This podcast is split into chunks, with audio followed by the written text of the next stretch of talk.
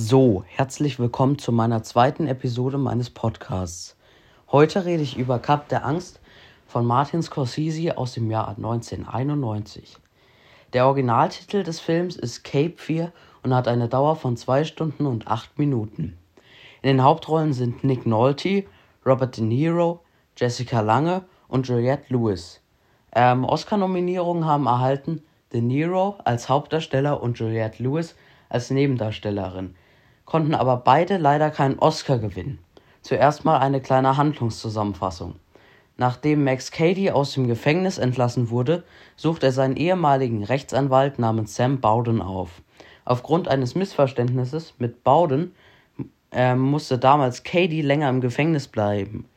Ähm, Bowden hat also aus, si aus der Sicht Cadys ähm, einen Fehler gemacht.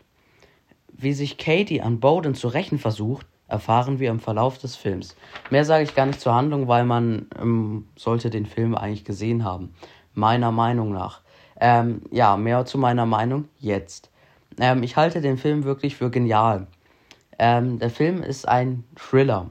Schaut man sich das Werk genauer an, merkt man, dass es viel mehr als ein unterhaltsamer Thriller ist.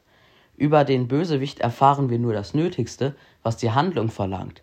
Über die Familie Bowden Hingegen wissen wir Zuschauer ziemlich viel. Dann hat der Film aber auch einen Moment mit makaberem Humor. Ich spreche von der Szene, in der Max Cady Cloud Cursek ermordet.